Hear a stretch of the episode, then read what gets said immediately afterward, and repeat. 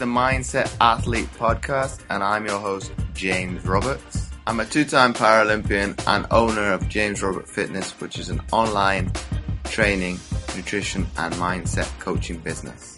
And each week on the Mindset Athlete, we like to bring you inspirational athletes, a message, or experts talking about human optimization to teach you how to change your perception of your mindset and become 1% better.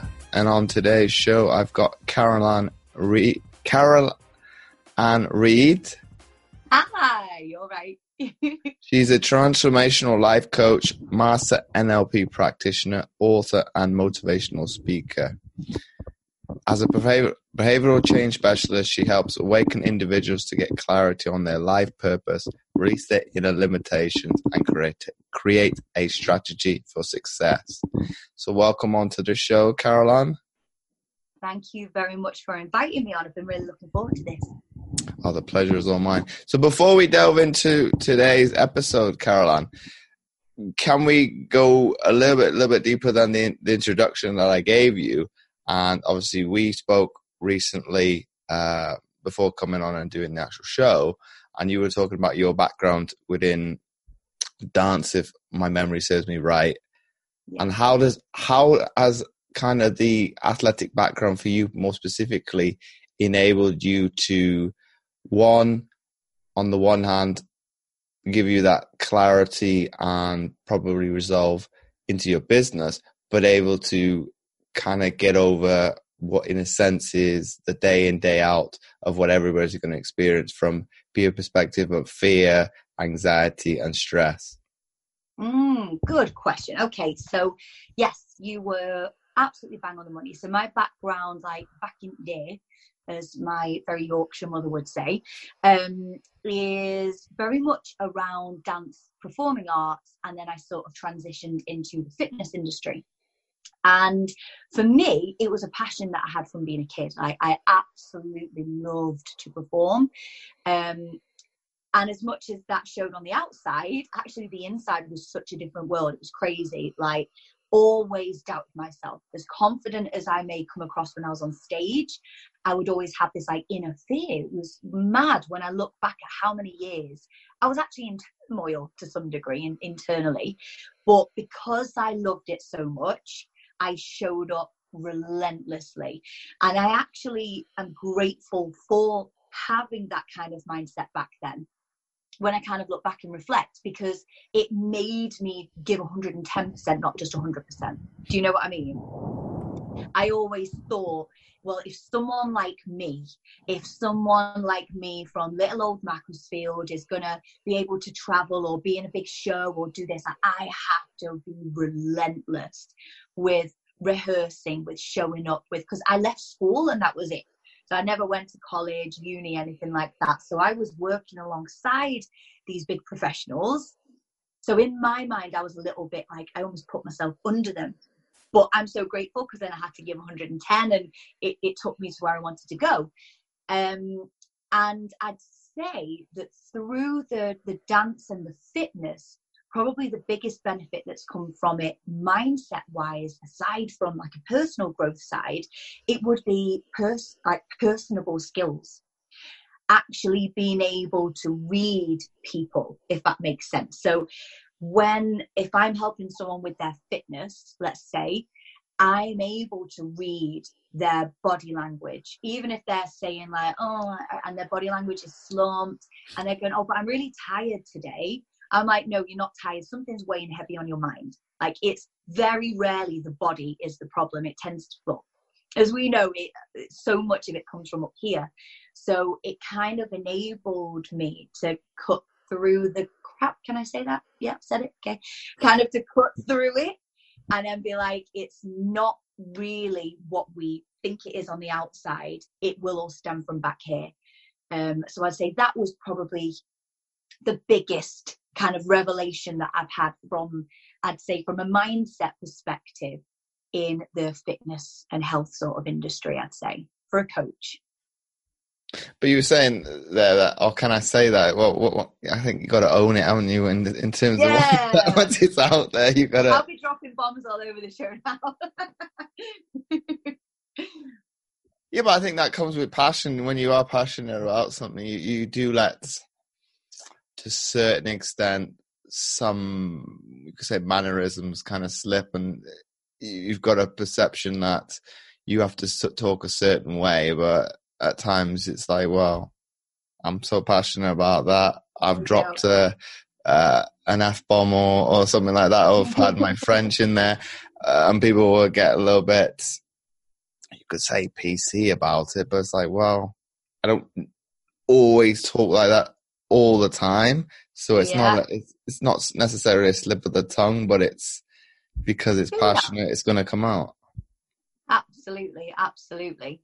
And um, yeah, I think that's probably like a big part of being authentic as well, isn't it? Which is again a big part of our our um, do we say like an evolution of becoming who we are? Like I see it as something that every single day, the more that we can show up and speak our truth, you're like giving yourself the permission card, like, yes, this is me.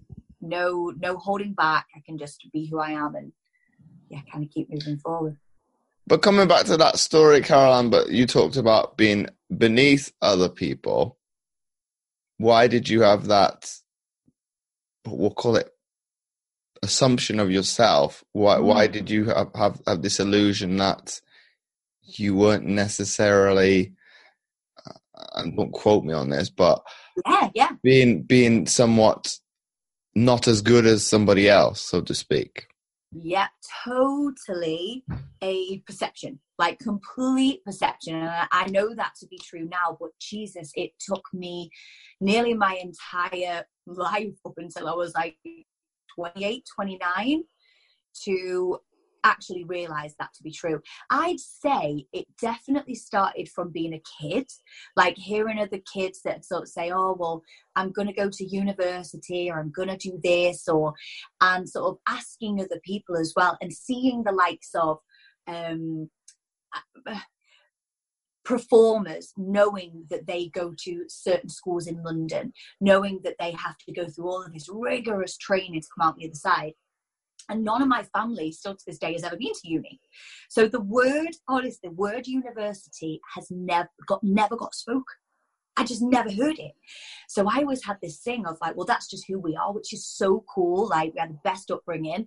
And then other people if they can afford to, if they're clever enough. I had all these limitations that only go to uni if you've got a certain amount of money, only go to uni if you're like a level of intelligence. And I just kind of wrote myself off. I was like, nope. But luckily, I'm going to say I had something in me that was a bit tenacious. And I was like, right, well, I don't have what they have. But if I work my butt off, then I could get to where they are by the time they finish uni. I can just work really hard, and that, and that's what I'll do. So I had this kind of graft mindset, I'd say. And that was the way that my family brought me up. It was like, if you want something, you work hard for it. Does it? So that's kind of where I came from with that.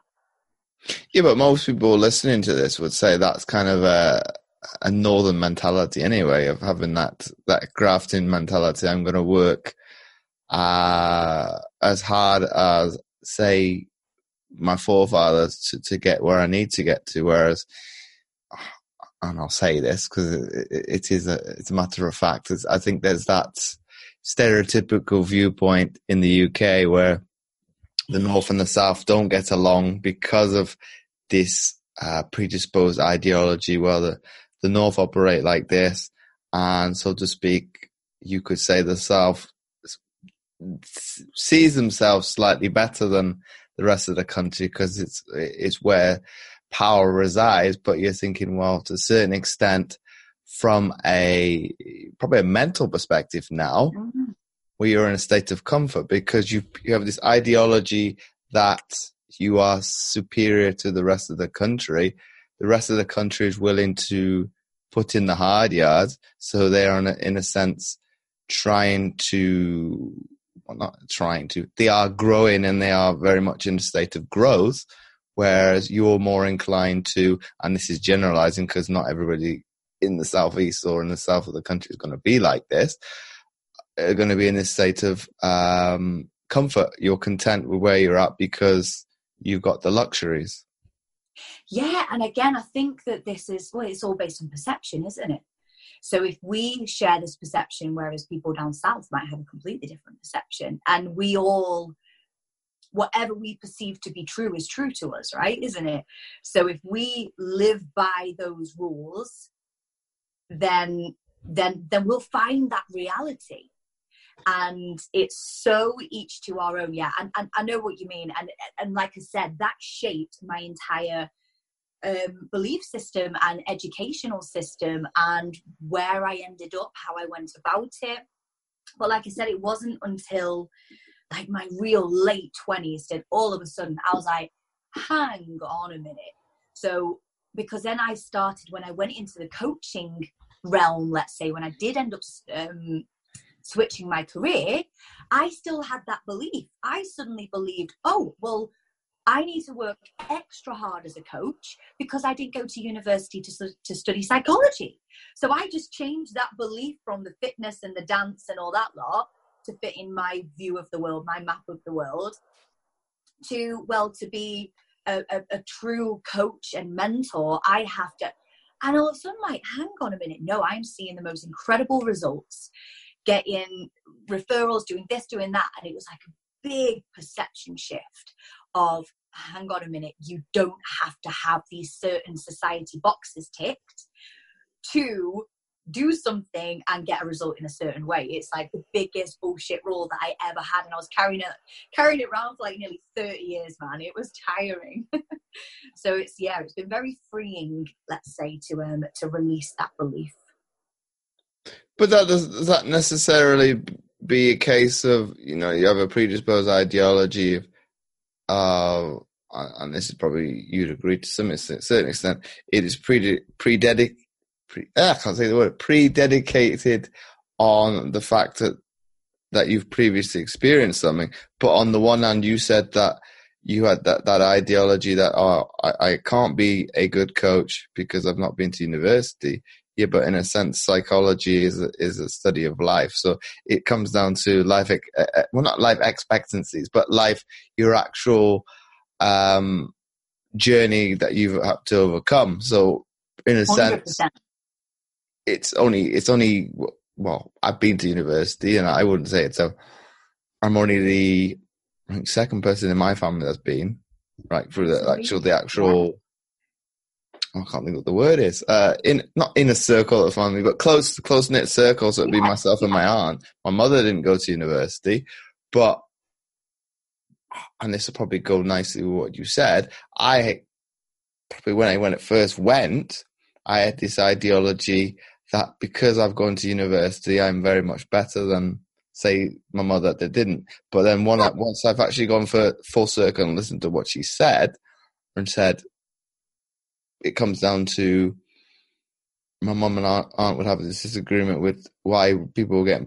why she was getting passed over for job promotions. Well, the people that are getting the jobs have got the the experience, so it comes down to yes, you've got this piece of paper, and you're able to pass exams, and, and there's no there's no passing judgment to do that gone to university either. But I would agree, it's it's it's it's very much yes, it's a, it's it's a good tool to utilize to grow as a person, and I very much, if it's the right thing for you to do to go to university, oh, by all means, go and do it. But if it's not for you, there's no it's hard. Okay. yeah. It's it's doing what's right for you. So it's very much. I've seen both sides of the coin, where I probably learned to some degree a lot from my education, but I was able to utilize it and put it into my sport. So I, I very much threw it backwards and forwards. Well, I'll utilize psychology into sport and everything else I learn in sport, I can look in, to throw into into the degree and utilize it from that perspective. So it's using that actual journey and your actual day in day out expectancy to actually propel you pr- propel yourself as an actual person as opposed to predisposing your ideology of well I must follow this trend of yeah going to higher education.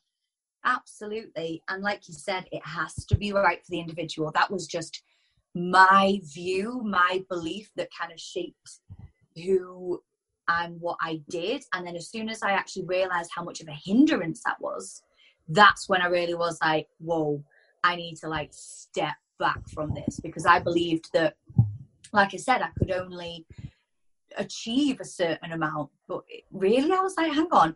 And then when I really took stock and the power of all the stuff that I'd been through in life that got me to where I was today.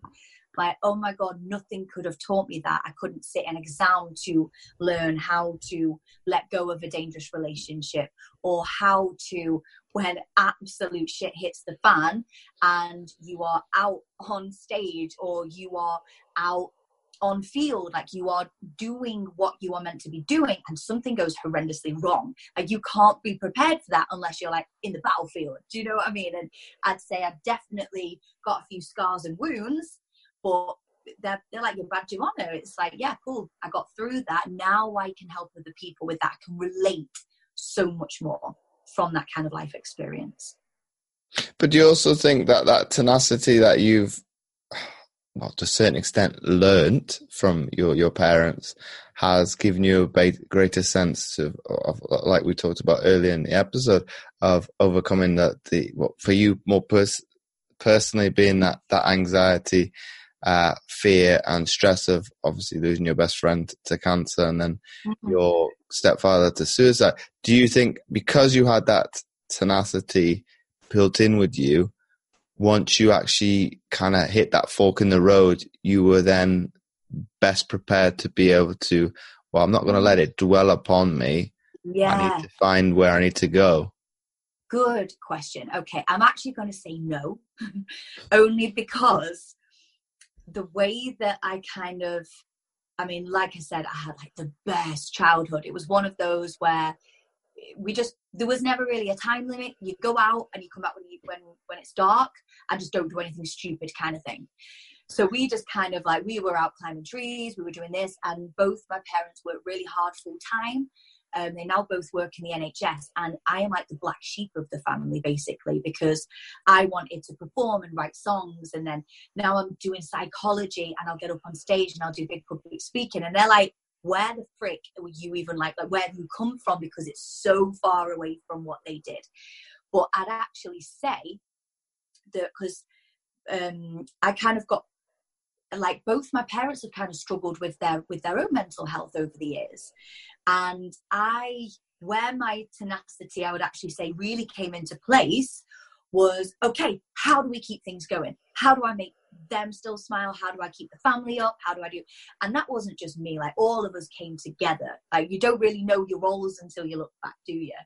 Um but i'd say it was almost that thing of i wanted to make sure everyone was okay and I just just took it on as my responsibility from a real young age. And as much as both my parents did, I just had this weird thing that I was like, I really want to be able to see everyone happy. I just had this built-in thing where like life is happiness. And I don't know where it came from, but it was like I don't ever want to see anyone hurt. If I ever saw my mum upset if she was having a like going through a, a struggle time, it was like, right, how do I change this? Because if I got upset with her, it's not going to help anyone.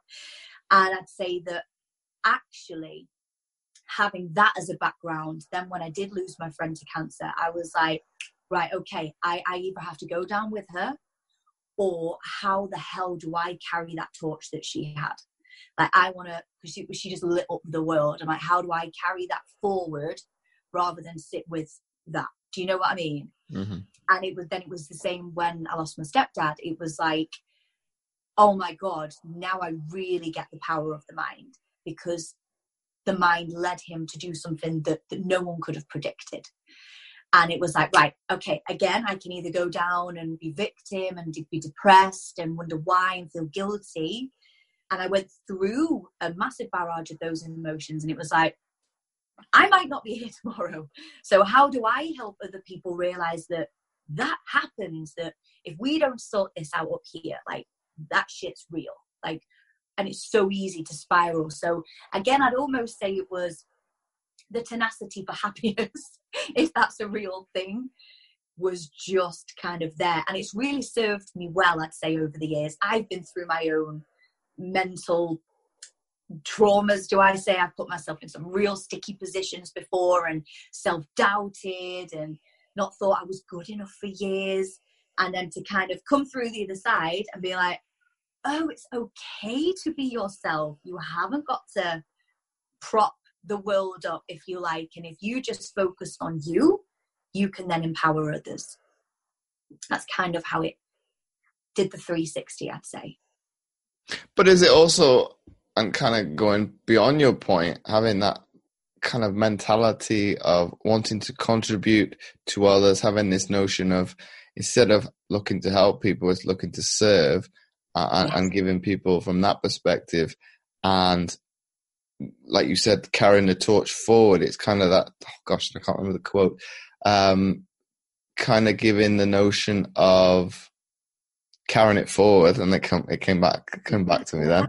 Uh, having that ideology of looking at it like that way, with a kind of a like you said, happiness is very much a positive vibe of looking to contribute in that sense as opposed to dwelling on things and letting them probably 100%. consume yourself 100% like every day i mean it's um is it deepak that says and i used to find this really hard to say i actually had a discussion about this the other day um in buddhism they one of their big um, sort of things that, that they discuss and really live by is actually depression a depressed mind is a selfish mind. And when I first heard this, I was sat and I was, I know, I know, honestly, and I was sat listening to this Buddhist monk. I was at a retreat and I heard him say that. And I was sat, I took my dad with me. This was when he was going through like a big transition and he's like a different person. It's so incredible. And in my head, I was like, holy crap, has he actually just said that? Like, that is probably the most awful thing I think I've ever heard. You can't say that to someone that may potentially be struggling with depression. Like you're not actually depressed you're just selfish. Like what? I was my mind was blown. And it took me i'm going to say that that must be about 18 months ago two years ago. So it's suddenly recently been like the penny dropped. And it isn't saying that if you're depressed you're selfish. Because sometimes people say about suicide it's a selfish act. And i'm like it's not. It's we each come into this world. It's not our choice to come in but technically we're really not happy we have a choice. Like the power of life is choice right? It's not something i'd ever say but at the end of the day we have to honor people's choices. It's something that's part of life. But what i took from that buddhist monk saying that was when we are depressed or when we when we're anxious where's our mind? We're not focused on helping thy neighbor or focused on helping someone off the street or an old lady across the road. No, we are in our own minds.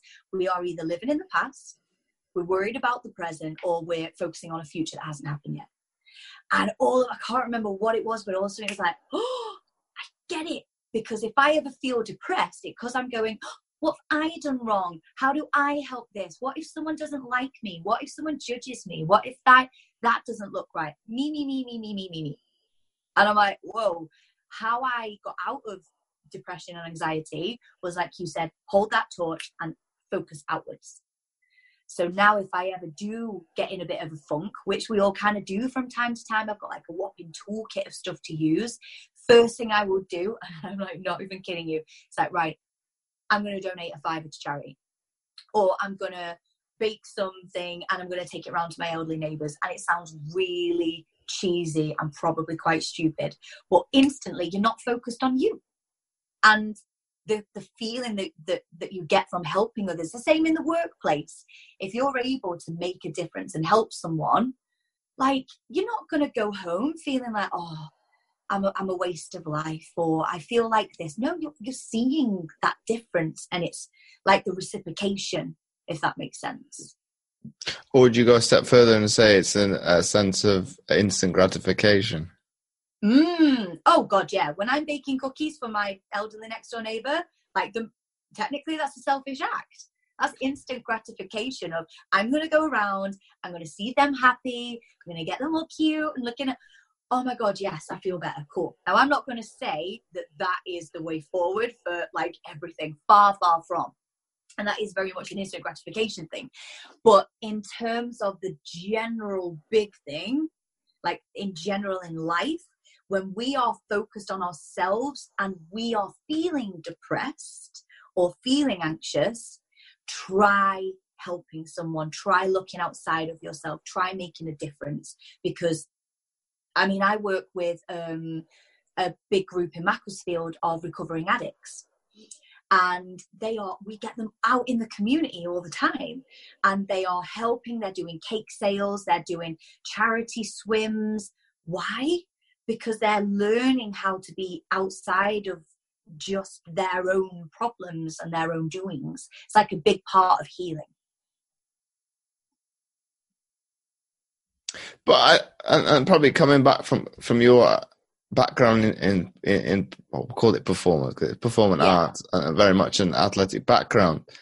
Isn't that very difficult to have that sense of instant gratification because we are and I'll put myself into that little bubble as well, that instant gratification to some extent doesn't exist within sport because of it being, uh, I, well, I'll throw fitness in there as well, of yeah. that cutthroat nature of it, of it, of its existence. Yes. And I think you'll agree as well with sport and with performing arts and fitness. Bang. If you're performing, you might do one song, you might do an hour show, then it's done and you get the crowd or if you're running a race or if you're swimming like like whatever the sport is you put so many hours like behind the scenes into it so then when you're out on the field let's call it on the stage it might be over in like five minutes. So that yeah absolutely like that instant gratification it's definitely not something that i would ever suggest to live by. It's definitely a good way to change state to know that we have that but i think that's why it's so important to have that balance that balanced mindset because if we're always waiting which I, I work with some performers as well like uh, they call it like little celebrities kind of thing. And they they they can go down the drug route. They go down the alcoholism. They go down gambling sex addiction. Why? Because they love the hit that much. When they're on field when they're out on stage that, oh, life feels flat after. So if we live only for those instant gratifications, I'm going to say we're going to reach a point where we could be doing things that are harmful.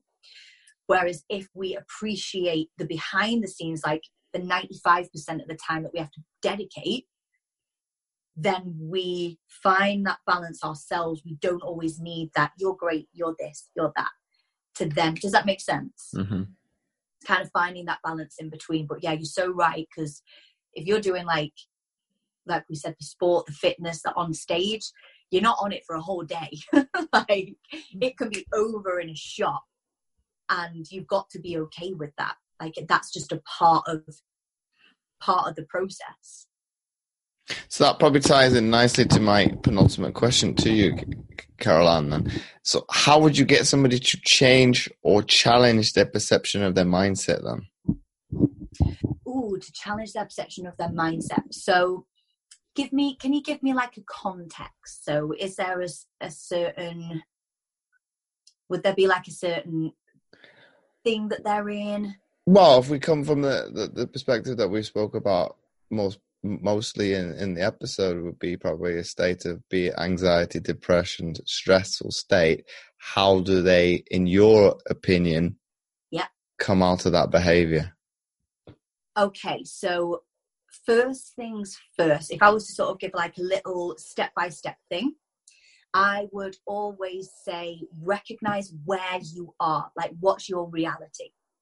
So, because sometimes we can be so wrapped up in our own heads that it's like marbles crashing about the place. We feel like there's a million different problems, million different plates in the air spinning.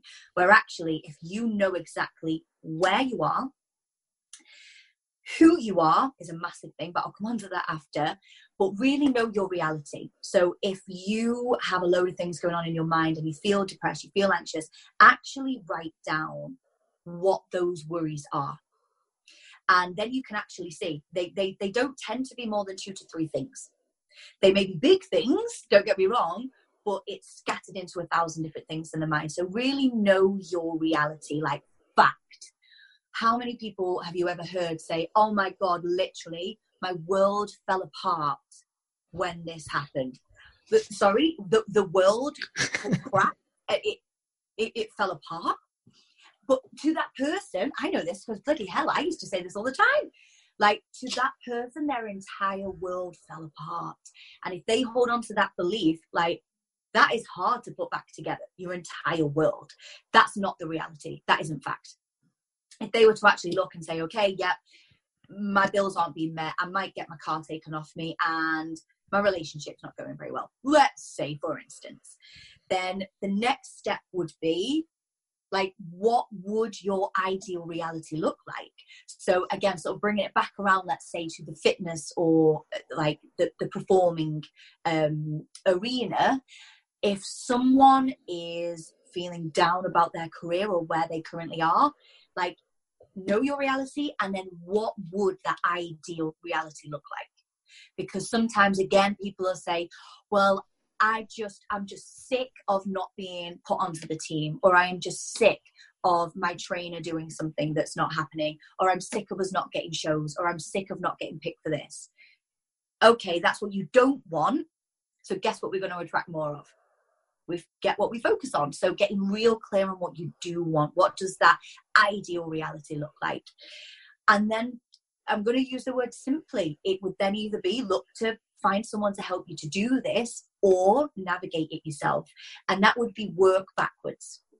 So, from the gap between your current reality to where you are, what does that bridging the gap look like? Is that hiring a new coach or mentor? Is that looking after your physical or mental health better? If so, what does that look like? And then breaking it down until you have actionable steps.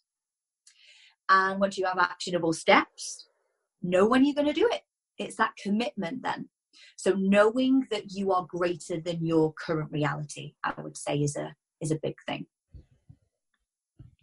And my final question to you before we wrap up the episode is if you had to summarize what we've been speaking about today into one sentence for people to take away, mm. what would that be?